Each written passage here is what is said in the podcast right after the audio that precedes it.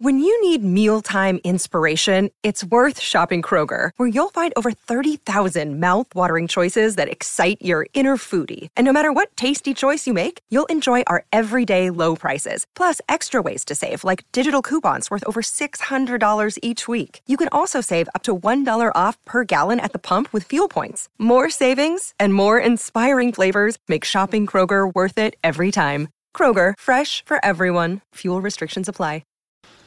Well, howdy there, Internet people. It's Beau again. So today we are going to talk about Republicans finally starting to uh, call the president out, distance themselves, and why that's happening, and why it doesn't matter. It shouldn't matter at all. Uh, it's posturing, obviously, because of the election. All of a sudden, you've got McConnell saying that, well, he hadn't been to the White House in months because he didn't think that the president was taking the proper precautions. You got Cornyn saying that, well, the president was out over his skis, you know. He, he didn't really know how to deal with it. Yeah, that sounds good. That's, that definitely makes you sound smarter than Trump, like you're more capable than him. I got a question, Senator McConnell. If you knew for months that the president wasn't up to the task, why weren't you sounding the alarm?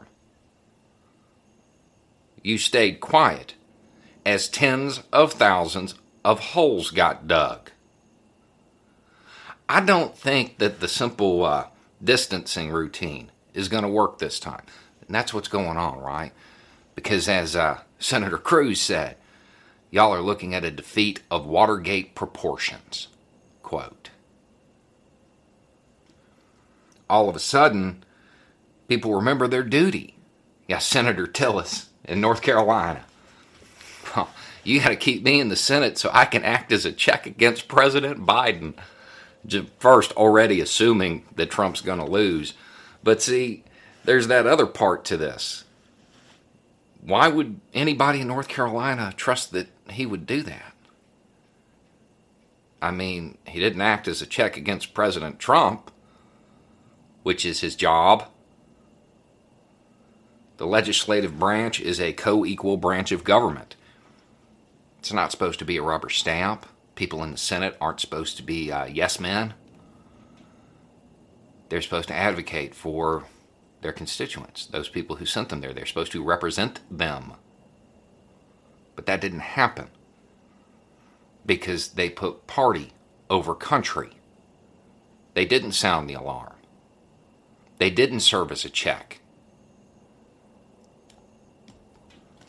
I don't know that just simple distancing is going to work this time. It shouldn't. It won't with me. I mean, to be honest, if you were one of those people who enabled Trump, even if you win re-election six years from now, I'm going to remember it. I will be supporting whoever your opposition is. We're going to have to de-Trumpify, go through de-Trumpification of anybody who enabled this. Because there are two hundred thousand Americans who can't, uh, who won't have a chance to express their disapproval. Didn't go there for months. Glad you kept yourself safe, Senator.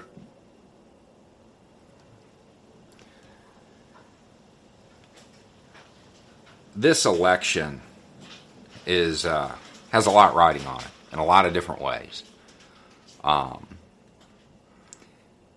but I think one of the big tests, it, it doesn't really have anything to do with the candidates. It has to do with the American people. And whether the American people are going to see through the normal political tactics. In my opinion, they should hold a grudge the way these guys held Trump's coattails all these years. Enabled him. Everything that went wrong, they allowed it to happen. You can't forget that. It's up to the American people to see through this distancing routine. Oh, the president's suddenly unpopular. We really, we really don't even like the guy. Because now we realize that Biden's leading in every swing state. and has turned Georgia and Texas into possible swing states. All of a sudden, you care about what the people think, but you haven't ever since Trump was elected.